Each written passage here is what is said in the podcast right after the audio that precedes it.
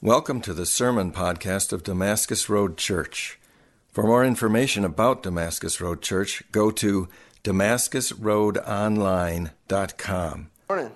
This morning we're going to continue in our series. Um, our series right now is called Six Words uh, That Can Change Your Life. Um, and because we missed last week, uh, that, that's going to get slashed and it's going to be five words. Five words that can change your life. Because what's coming, what's coming next is that um, after this series on Not February, that's going backwards. In May, May 21st, uh, we're going to be launching a vision series. Um, some of our leadership, we've been working on some things, we've been living some things, we've been experiencing some things, and we feel like, and we've been praying for God around vision and direction of this church, and we feel like that God is saying, hey, this is the next step, this is the next season that I think Damascus Road uh, should go in. And so, what we're going to do is we're going to come together for about five to six weeks, both Park Street and West. We're going to come together, share this space, become kind of this one church in two locations, but we're going to be one church in one location for this season of vision, the season of telling stories. Um, there's a lot of stories that we want to share and tell. God has been moving, and we want to share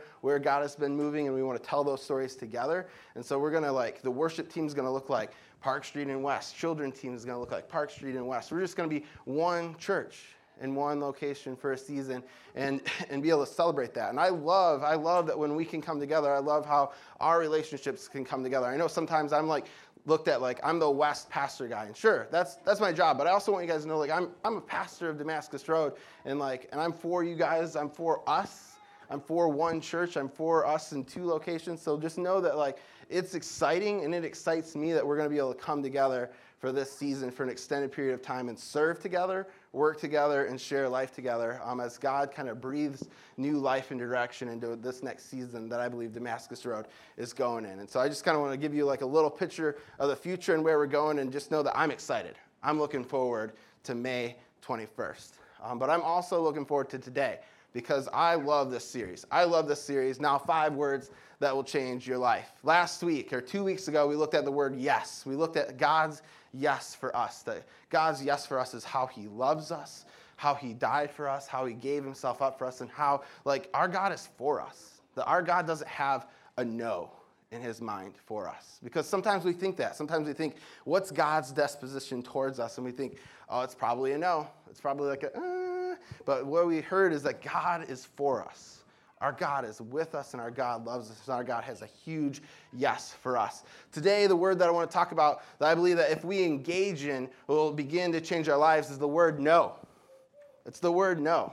And the word no is not a fun word at all. It's not a word that like we get super excited about, but no is this incredible word that creates boundaries, that creates li- freedom and liberation. And no, actually, believe it or not, I know that we don't say it very often. We don't like to say it a whole lot. I mean, if there was a guy that like walked in and he had a big, big N-O on his shirt, you'd be like, what, like, what's up with that dude? Like, why does he have a big shirt that says no? You'd be like, I don't want to sit next to that, like, bundle of fun. You know, like, you, you might, you might look at him and be like, man, that, that guy's, that guy's got to be like, he's rebelling. He's rebelling against something because this, this no word has, has this rebellion underneath it. And at one point in our lives, this word no was one of our favorite words. And I got a video of my son kind of showing off how he loves this word no. So can we, can we throw that video up there real quick? Oh. oh we're missing the audio, which is the whole point. it's not there? No, Oh, bummer. Oh, he's saying no, no, no, no, no, no, no. I mean, he just goes on for like 40 seconds. He loves, loves, loves the word no. I mean, he's still going right now. I mean, we're not even talking to him. He's just like going, no, no, no, no. He's got different intonations of it. His favorite word right now is no. And he'll just get on a roll. And he'll get on a roll and he'll start saying no to things that like he would normally say yes to. Be like, you want strawberries? No. I mean, he says in a way like, why would you ask that? He's like, no. No. I mean, we love the word no. There was a season of life where we love this word no. But the thing is, is that eventually we begin to realize and we begin to learn that people like us a lot better if we say yes People like us a lot better if we say yes. So we start saying yes to things in life. We start saying, sure, I can do that. Yes, I can do that. And we get really creative with our yeses. We start saying creatively yeses to our bosses, to our schedules, to meetings, to hanging out with people, maybe even people that we would rather not hang out with, but we're like, sure, because we just don't want to like hurt anyone's feelings. We just want to like be in this community. And so we like we say yes to a whole bunch of things and we build out our schedule to where we get just incredibly, incredibly tired and frustrated, and our lives begin to feel empty. And, and as a parent, like you've got kids and like you're starting to say yes to kids. And, and I, what I found is that when I talk to parents, we kind of have this game. We kind of have this game as parents. Like I ask them like, hey, how's it going? They're like, oh, I'm kind of tired. I'm like, yeah, I'm tired too. Parent with more kids says, wait till you have another one. And I was like, oh, there's one on the way. There's one on the way. And I'm just like, wait till you have another. I'm like, wait, what do you mean wait till you have another? They're like, yeah, wait till you have another one. Two is crazy. Or if you've got a parent with three, they're like, just wait till you have three. Just wait till you have four. Just wait till you have seven, right, Tony? Six? Six? Eventually they grow up and they can help. But the way that conversation goes oftentimes is like wait until you have another is that eventually they're like oh yeah yeah but don't worry you'll get used to it and I'm like, I'm already tired. I've got one kid. I'm exhausted. And I've got one more coming. And the answer that you give me is that, oh, it's okay. Don't worry. You'll get used to it. Like, you, are you serious? Like, my body is crying out, I need a nap. I need a vacation. I need to rest. And the, the advice that you give me is that you'll get used to it. Ignore all of that for seven, eight, 10, 14 years. Eventually they'll grow up, they can help, but until then, get used to it. The way that I look at this is that's kind of like this old car that I had. I had this old car, and it started making this noise. And you know, with old cars and noises, that that normally means money. And I didn't have any. And so I'm just like, we're gonna drive with the noise. I'm gonna try and get used to it. And so I kind of got used to it a little bit. And then a friend got in the car with me. He's like, man, what's that noise? I was like, I don't know. It's been making it for a while. He's like, I think I know what that noise is. I was like, oh, you do? I'd like to know. He's like, yeah. He's like, I think it's a wheel bearing. And I was like, oh, that sounds kind of important. He's like, yeah. He's like, if that part fails, when you're going like 70 miles an hour down the road, he's like, you could die. I was like, oh man, that's a that's a big deal. Like like he's like, yeah, if you don't get that fixed, that could be catastrophic. I was like, okay dropped my friend off, kept driving because I'm used to it. I'm used to it. Eventually, it got so bad, and my voice's friend, my friend's voice kind of got so loud I was like, all right, I should probably do something about this. So what I did is I went to AutoZone. I priced out the wheel bearing. I bought the cheapest one. It's an old car. I don't want to spend a lot of money. I don't have a lot of money. I'm going to buy the cheapest one. So I go, I fix the part. I go down the road. I'm like, man, this is amazing. Not 12 months later, guess what's humming again? That wheel bearing. That wheel bearing is woo, woo, woo again. And I'm just like, oh man. And I feel like this is the picture of our lives that we kind of have these things going on in our lives that it's just screaming out, take the time to fix it. Take the time to say no. Take the time to stop. And what we often do is that we will finally say, okay, you know what? I'm going to take a Saturday and do nothing, and I'm just going to rest. Or I'm going to take a couple days vacation, or maybe even a week vacation, and be like, oh, that's good. I'm glad that I said no to some things. Or maybe we'll decide, you know what? I'm going to say no to this thing, and then we'll turn around and say yes to something else. But we like pat ourselves on the back as soon as we like, yeah, I took that day off. I went on vacation. I got to breathe for a second. Kind of like when I changed my wheel bearing. I was like, yes. I did it. And I got away with spending only $50.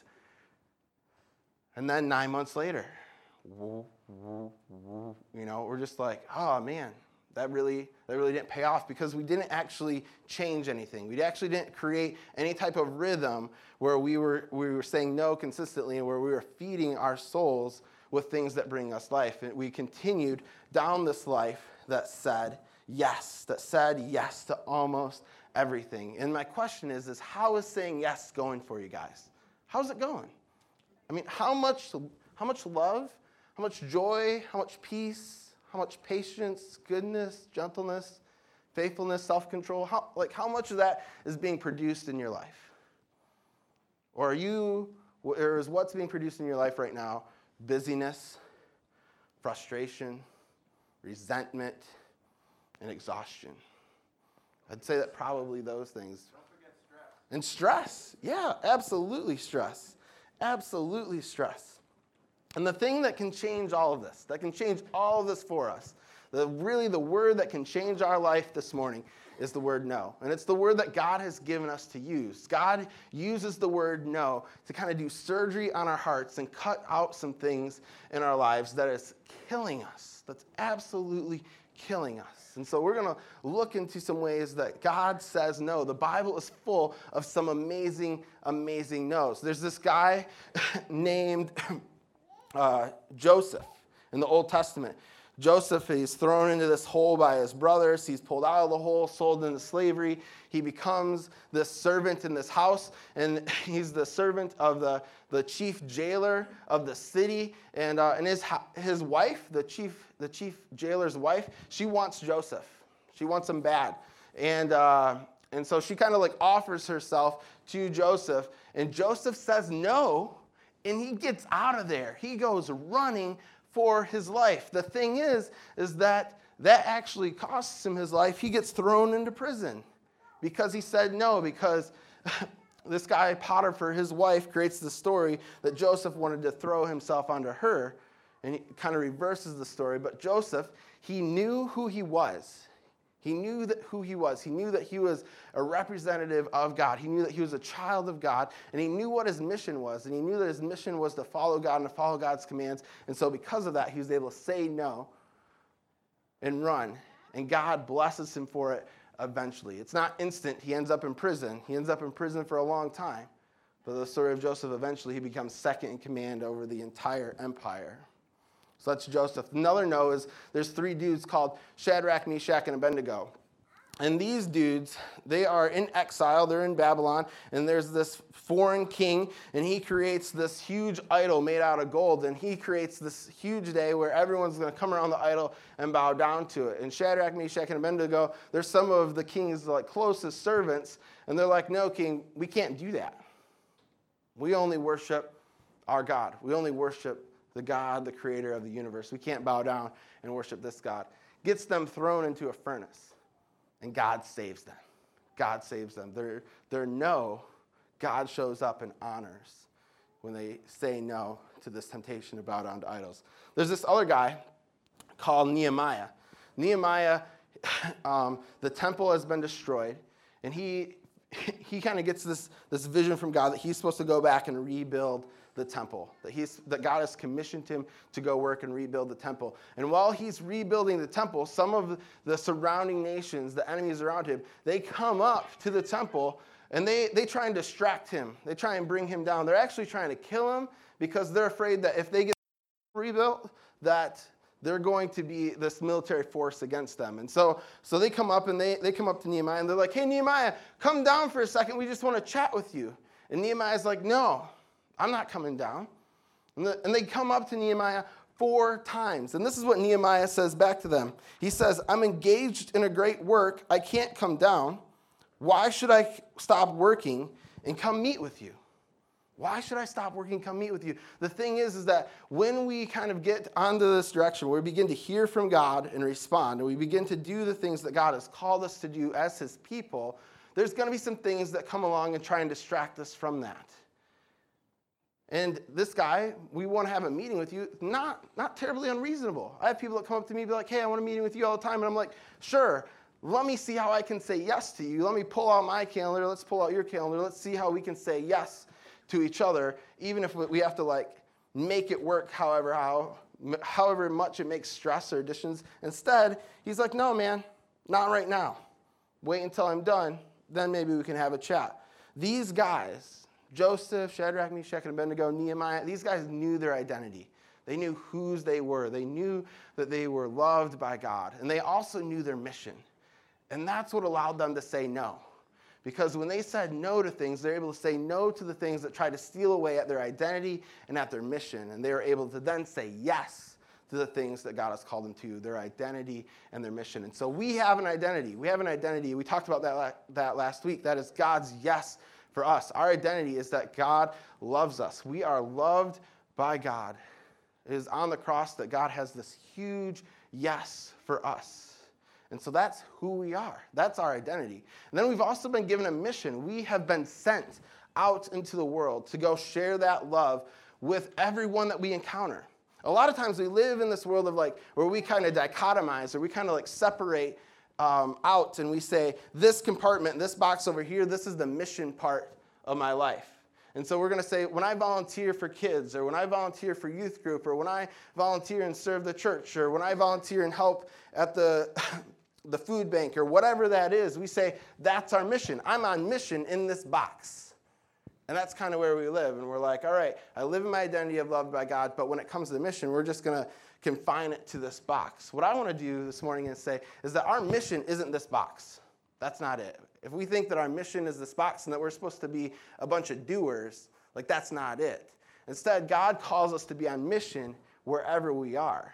Our identity and our mission come together, that we are loved by God and we are sent by Him wherever we are. That our mission is our workplace. Our mission is our home. Our mission is the grocery store. Our mission is how we drive on the highways. Our mission is how we see the city. Our mission is while we're at the park. Our mission is everywhere that we find ourselves listening to God, saying, Who here needs to receive the love of God, and how can I be a conduit for that to happen? How can somebody encounter God through me wherever I'm at. This is what these dudes were about when they were saying no. They were saying no to the things that got in the way of that. And that's what I want us to be able to walk away from this morning with is how can we begin to say no to these things that attack our identity and our mission. And so we're going to look at one of the masters of no this morning, and that master is Jesus. Jesus was a master of saying no when he began his ministry. He got baptized and then he was sent out into the wilderness. And there the devil tempted him for 40 days. And he tempted him with three different temptations. And so we're going to look at those temptations this morning. And so the first temptation is this the tempter approached him, Jesus, and he asked him, he says, If you are the Son of God, tell these stones to become bread. Part of the story I didn't tell you these 40 days when he's in the wilderness, he's not eating. So he's pretty hungry. And this is towards the end of it. He's, he's not eaten for 40 days. And so the tempter comes up to him and he says, If you're the Son of God, turn these stones, make them become bread. And Jesus answers him. He says, It is written, man must not live on bread alone, but from every word that comes from the mouth of God. This is Jesus' no to the devil's temptation is that no, I'm not going to turn these stones into bread. Because this temptation, the temptation that the devil is coming at Jesus with, he comes at with you and me all the time. When the, when the text talks about bread, what it's talking about, it's talking about stuff that we have. And the thing is, is that we're tempted in this life to believe that we are what we have. That if we have a lot, we must mean that we're, we mean a lot. And if we don't have a whole lot, then we must not mean a lot. That's one of the temptations that we really face, is that it's about stuff. The crazy thing is that the Israelites knew what this was about firsthand. The Israelites, they were enslaved for 400 years in Egypt, and they built bricks, and the things that they built bricks for was the storehouses of grain, so that the people that had much could have more, and so that the people that had little continued to have little. But they built these houses of grain so that Pharaoh could eat and have as much bread as he ever wanted. He could have the best bread that he ever wanted. And when God sends Israel into the desert, God retrains them what it is to understand social hierarchy and social order. Because the Israelites, all they know is that once you're in power, you oppress people, you enslave them, and you build storehouses so that you can have the most bread in the world. That's what they had modeled to them. When God sends them into the desert, He's like, We need to break you of that. You're going to go without food for a little bit. And they get cranky, as we do without food, right?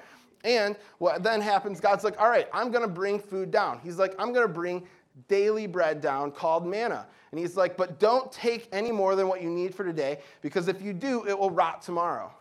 Seems like some simple commands, but the Israelites, being human beings like you and I do, guess what? In like loving bread, knowing that they need to store bread if they're going to be powerful, they take a bunch of bread, and guess what happens the next day? it's all rotten. It's all rotten. But God is faithful. God daily, day in, day out, produces bread. And He's saying, hey, it's not about storing up bread, it's about trusting me. Your identity is not found on what you have and what you can produce and what you can store, but it's on what I can do. It's on that you are loved and that you are sent, and that in being loved, I'm going to provide some daily bread for you. And so, one of the ways, the practice that we can kind of work against this temptation that we are what we have, the way that we can say no to this is that we can just begin to say no to some stuff in our lives. And that practice is called fasting. We can begin to fast. Now, fasting normally is done around food. It's normally this place where we say no to food for a certain period of time so that we can fill that area with prayer and with study and with God. And the reality is that we can be called to fast around almost anything in our world. And as, because what fasting does is when it's saying no to something that's in our regular rhythm, so it's intentional, it's something that we probably do every day. It's being able to say no to that so that we can begin to say yes to being present to the world around us. And so when we say no to food and we take a meal off, we can say yes to being present to God. We can say yes to being present to the people around us. Maybe food isn't necessarily what we need to fast from. Maybe, maybe we need to, to pray into this, lean into this. I think one of the things that, that is just kind of really affecting our culture significantly are our phones. I mean, we live in this place where like we like it just buzzes all the time in your pocket. At least I carry mine in my pocket. Sometimes I have like fake vibrations in my pocket. It happens that much, you know. And so we so we like we spend our lives and it's just like we text somebody and like you know what happens when you text somebody? It buzzes them on the other side. So sure, it can feel like you know you're just touching this glass screen and like you hit send and it's like oh nothing physical happened. On the other side, there's a physical response, and it's like whoa and wherever they are, guess what? They're not present where they are now. They're present to that buzz in their pocket. Have you guys ever saw like the place where it's like you have a master and they're like ringing a bell and like the servant comes running? Like that's kind of what we do throughout our daily lives is that we're both the person ringing the bell and we're also the servant that comes running. It just depends on which end we're on. If we're on the end that's like sending the text message because it's urgent and I need you to reply now, we're ringing the bell. And if we're ringing the bell, then we are expecting somebody else to come running. But sometimes somebody rings the bell for us, and we're like, all right, I need to come running and answer that. The other day, I was in a meeting with somebody, and my phone buzzed. And I did the dumb thing of flipping my phone over and looking at it. And the text message seemed important. So I told the person I was meeting with, I'm like, I'm sorry, just a second, this is really important. I need, I need to attend to this. And, and I'll get, and like, we can, we can re-engage in a second. And so I pu- pulled back my presence from them wrote back this text message in response that was important. The reality was is that that text message wasn't that important. The only reason that it was important is because somebody somewhere felt like they could ring the bell. That's the only reason. And then I had this fear that if I didn't answer that bell, I was going to let them down. I was going to miss an opportunity. And you know what I missed? I missed the opportunity to be present to that person that I was sitting with sharing life with, sharing breath with, sharing air with in that coffee shop. I had to completely disengage and then completely re engage. And the thing is that we live in a culture where that's normal. We live in a culture where that's normal, where we just like fragment ourselves. The average person looks at their phone 150 times a day. And so um, there's an app that you can download on your phone. Um, there's a bunch of different apps that you can download on your phone. It will track your usage. Um, and so last week I did it and I just like kept my usage normal. And then this week I practiced like saying no to it. I was able to cut two hours of my phone usage down by actively saying no to my phone. I was somewhere around four hours.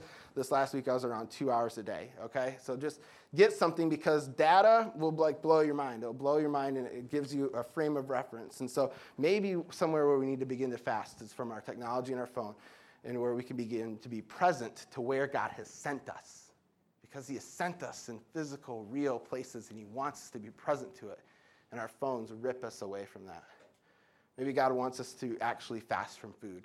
And he's saying, hey, instead of feasting on real food, come feast on me. Come feast on my word. I love how Beth lately has just been talking about the word and how rich it is and how beautiful it is. And when we get in here, like this begins to breathe life into us. And so come and feast on the word.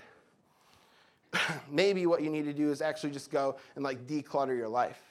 Maybe you've been storing stuff. Do you guys know there's a there's actually an industry around storage? There's a whole industry around storage. It's a 30 billion dollar industry.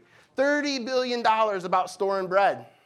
That's how much we spend to store our bread. Maybe we need to get rid of some stuff. Maybe we need to let some stuff go. Maybe we need to declutter our lives. And so the first temptation is that we are what we have, that if you have a lot, you're not a lot. And the invitation is to rebel against that. Because remember the word no, it has this rebellion hook to it. So let's, let's rebel against that identity this week and say no to the stuff in our lives about collecting more stuff. The second temptation, the devil says, he took him to the holy city and he had him stand on a pinnacle of the holy temple. And he said, If you are the Son of God, throw yourself down. For it's written, He will give angels orders concerning you, and they will support you with their hands, so that you will not strike your foot against the stone. The devil here, he's kind of agging Jesus on. He's saying, Hey, if you're really who you say you are, go do something and be spectacular. Be spectacular the way that I know the Word of God even says that you'll be spectacular. Go and be amazing. The second temptation is you are what you do. You are what you do. And if you do a lot, you must mean a lot. And if you don't do a whole lot, you must not mean a whole lot. And we know that that's a lie. We know that that's a lie from the pit of hell, but that's the thing that just like keeps us saying yes, yes, yes, especially to our bosses, especially to our work, especially to our friends, is that we just want to say, I'm busy. We love pulling that card out, don't we? We love saying, man, you wouldn't believe how busy I am. And be like, yeah, but you wouldn't believe how busy I am. Like we like to one up each other on how busy we are because we think that what we do defines who we are. And God says, no, I define who you are. And you need to begin to say no to some of the things that are stealing away your presence from me and presence from other people as you just do, do, do, do, do. And so the practice of saying no is to take Sabbath. We need to take Sabbath. And Sabbath is just a day where we stop and we do nothing. Can you imagine a day where you stopped and did nothing? Where you didn't do the honeydew list, where you didn't go to Home Depot, where you didn't, you know, you made food the day before, so you just got the microwave leftovers, or you went out to a restaurant where you didn't like provide any value for anybody. You didn't have to make or produce. You just got to like sit and be and exhale and rest. How would that change your life to be able to, to just trust that in your inactivity, God would be able to do way more than what you ever could have done had you been able to get everything done on your list? That's what Sabbath is. Sabbath is trusting that in doing nothing, God is going to do immeasurably more. Even if you could get that list that is infinitely long done, if you could have gotten that all done in one day, the reality is on Sabbath, God's going to do even more than that. A couple weeks ago, my family, we went to the Children's Museum. And it was the first time that we took Benjamin to the Children's Museum. And it was a heavy week of work. It was kind of a heavier front end. And then I was leaving later that day to go to a conference that was going to be pretty intense for the next four days. And I was trying to be present. I took Wednesday afternoon off because I was like, I want to at least be present to my family and, and, and engage them before I'm gone and on this intense place. And so we went to the Children's Museum. And as the whole time that we're at the Children's Museum, I'm like in this fog. You guys know what I'm talking about? Like, I'm in this fog. I'm thinking about stuff that I didn't get done yet in the first three days of the week. And I'm thinking of the stuff that I'm not going to be able to get done because I'm going to be at this conference. I'm starting to think of like some of the conversations that are going to be difficult that we're going to have at this conference. And this is all happening while my son's engaging the Children's Museum for the first time. And he's loving it. And I'm missing it. And we leave the Children's Museum, and as we leave the Children's Museum, I'm just starting to come out of the fog. And I just, I like wanted to cry. I wanted to yell, stop, we need a redo. Like, can we, can we go back and like redo all of it? But like that has passed. That passed. And I missed it. I wasn't able to be present to my family. There was even a woman there that was, that was, that just started to engage with us. And she started talking to us. She's somebody that like I could have really probably poured into, could have been present to, could have blessed her in some way. But like, as she's talking to me, I'm like, I got nothing for you. Like, it's great to meet you, but like, I'm fried. And when we don't take Sabbath, when we don't rest, when we don't trust in God, this is what happens. And so a couple weeks later, I was like, all right, I'm going to Sabbath. It's going to be Friday. Friday's my day off. I'm going to Sabbath. I turned my phone off. I'm like, I'm not going to say yes to anything. And we went back to the Children's Museum and we had an awesome time. That's what Sabbath can do. We went to the Children's Museum. We went out to eat. I was able to be present to my family. I was able to be present to the waiter. I was, being, I was able to be present to the city. Sabbath, saying no, is this rebellion against this idea that we are what we produce. Now, maybe you're in the season where like you don't produce a whole lot and you're just like, man, but I feel really terrible because like all I do is just nothing. I don't, or I don't, I feel like I don't contribute much. The thing is, I want to encourage you take a Sabbath because the point of Sabbath is that it is who God is who God says you are is what matters. It's not what you produce. So whether you do much or whether you do little, that doesn't matter. Take a Sabbath because Sabbath is about resting in who God says you are and you don't have to be spectacular for him because he's already been spectacular for us on the cross. So we can say no to those things. All right, the final temptation. The final temptation is this. Um,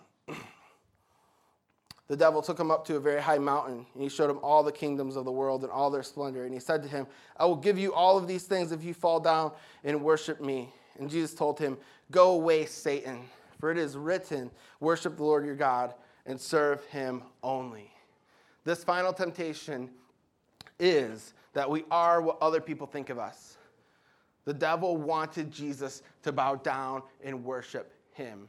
That was an expectation that the devil placed on Jesus was like if you want this thing, if you want success, you should just bow down, worship me, get it over with and people will think that you're amazing. People think that you're awesome. And it's this trap of like, I don't want to say no. I don't want to disappoint. And what happens is that we live in this prison of fear, of wondering what other people think of us. And so we live in this prison of fear of just like, we know that there are expectations that other people place on us that are explicit, but then there's also a bunch of expectations that a bunch of people put on us that are kind of implicit that we just kind of like read into. And we start putting voices and expectations into other people's mouths and we start saying well this person expects me to do this. This person expects me to do that. Some of the best conversations i've had with somebody is like did that person tell you that they expected you to do that? I was like no they're like then how do you know and i was like well i just know by the way they looked at me you know i can just know because that's who they are you know we start making examples but there are many times where we say yes to expectations that no one's even placed on us because we live in fear that we're going to let them down. And so we believe this reality that if people think much of us, we must be important. If think, people think low of us, we must be not important. And that's all a lie. The reality is, is that if we live in this place where we're constantly concerned about what other people are thinking of us, no matter what that is, whether that's our boss, whether that's our spouse, whether that's our, wherever that is, you will never be able to give enough. You will never be able to give enough. And so the practice this week is to go out and disappoint somebody and be okay with it. And I'm not talking maliciously disappoint somebody. When I say go out and disappoint somebody, what I mean is is don't go out go out and say no to some expectations that you were never meant to fulfill. That's what I mean about disappoint somebody. Is go out and say no to some expectations that have been placed on your life that you have never were meant to fulfill. Jesus is a master of doing this. Jesus disappoints people all the time. Jesus, with the disciples, they think that they're going to go take over and overthrow the Roman government. Jesus dies on a cross. That was pretty disappointing. Two disciples, they wanted to sit on Jesus' right hand and left hand. Jesus is like, nope, you don't want to be there. That was pretty disappointing. The Pharisees, they're like, Jesus, you don't play by the rules. It would just be easier if you played by the rules. Jesus' mother and brothers, they're like, Jesus, this would be a lot easier for us if you just stopped thinking that you were the Messiah. And Jesus is like, I can't do that. I can't do that. You know why? Because he knew his identity and he knew his mission and he knew the expectations that he was coming to meet. And he, the only person that he didn't disappoint was the Father. And that's what matters. That's what matters is that Jesus comes and he disappoints everybody, but in disappointing everyone, he saves the world. And so that's the good news of saying no is that we can rebel against the expectations in our lives that we were never designed or meant to fulfill. This last week, I was offered a position on uh, the board of his house. His house was the organization that I came from before coming to Damascus Road. It's an organization that I love. I was formerly on staff. The director, it's a new director. He's like, You would be awesome because we're looking at new vision, we're looking at new direction. He's like, You're a former staff person. He's like, It would be great for you to be on the board of his house. And I love his house. I wanted to say yes to this. But my wife and I, we prayed and we're just like, You know what? We got to say no to this. And so I met with him last week and I was like, hey man, I appreciate you want me to be on the board. I'm, I'm thankful for that invitation, but guess what? I, I can't say yes to this. I, I need to say no. I've got a baby coming in August. I'm like, we're doing some cool things that we're rolling out at the church. I was like, I've, I just, I can't do it. And guess what? I survived. He was actually like, all right, no problem. And part of this is just trusting that God's going to be faithful whether we're part of it or not. And that's kind of the aha for me this week is that all of these things is that like God is faithful and that God is much, much bigger than you and me. And there's so many times where I think I'm so much bigger than God. And so God's saying, let me be in control of this. Let me be bigger than you. The reality is that each of these temptations, these temptations that we are what we have, this temptation that we are what we do, this temptation that we are what people think of us, they challenge our identity and our mission. And if Satan can get us at our identity and our mission, if he can trip us up there, that's the ball game. Like that's the ball game. If we buy into those lies, if we buy into those temptations, like he's got it. But the beautiful thing is that God has given us this word of rebellion that says no no to all of that. And it's on the cross that we see Jesus give one of the biggest no's possible. So, Jesus, he's being crucified on the cross. He's breathing some of his last breaths of life. He's already been in the garden saying, God, if you could take this away from me, please do it. He's being mocked on the cross by you and me, saying, Jesus, if you're really the Son of God, come down. We're telling him, be spectacular if you really are who you are. And he could. He could have called on the heavenly host. He could have brought himself down. He could have taken over Rome. He could have led this victory. And he says no to all of that. You know why? So he can say yes to making us his children. So he can say yes to you and me, and that we can be brought into the family. And so Jesus says the biggest no so that he can invite the biggest yes. And that's what we're talking about this morning is that our God invites us to say no to the things that challenge our identity and our mission so that we can say yes to the things that God has called us to say yes to, so that we can begin to breathe new life, so that we can say yes to who we truly are. And that's that we're a people that are incredibly loved by God and who are sent wherever we are. And the word no allows us to do that. And so, my hope for us and my prayer for us this morning is that we would go forward into this week and engage the word no in a way that it will change your life. So that the word no, even though it feels like it's a delivery of bad news, could actually be the tool of incredible good news for you and your life and those around you that God has called you to be on mission and love and serve. All right, so we're going to pray, we're going to worship, and we're going to take communion and celebrate how Jesus said no so that he could say yes to us. All right, let's pray. Dear God, we thank you for this day. We thank you for this time that we have together. We thank you that we can open your word and see these temptations and God, just see how you attack them and how you said no and how you give us permission to say no to the things in this life that want to distract us and take us away from you. God, I pray that we would have the courage this week to say no, that we'd have the courage this week to say yes to the things that you're inviting us to say yes to. And God, that we would experience your peace and your presence and your love wherever we are. God, we thank you for all that you've done for us. And we thank you that in the cross you said no so that you might say yes to us. In your name we pray. Amen.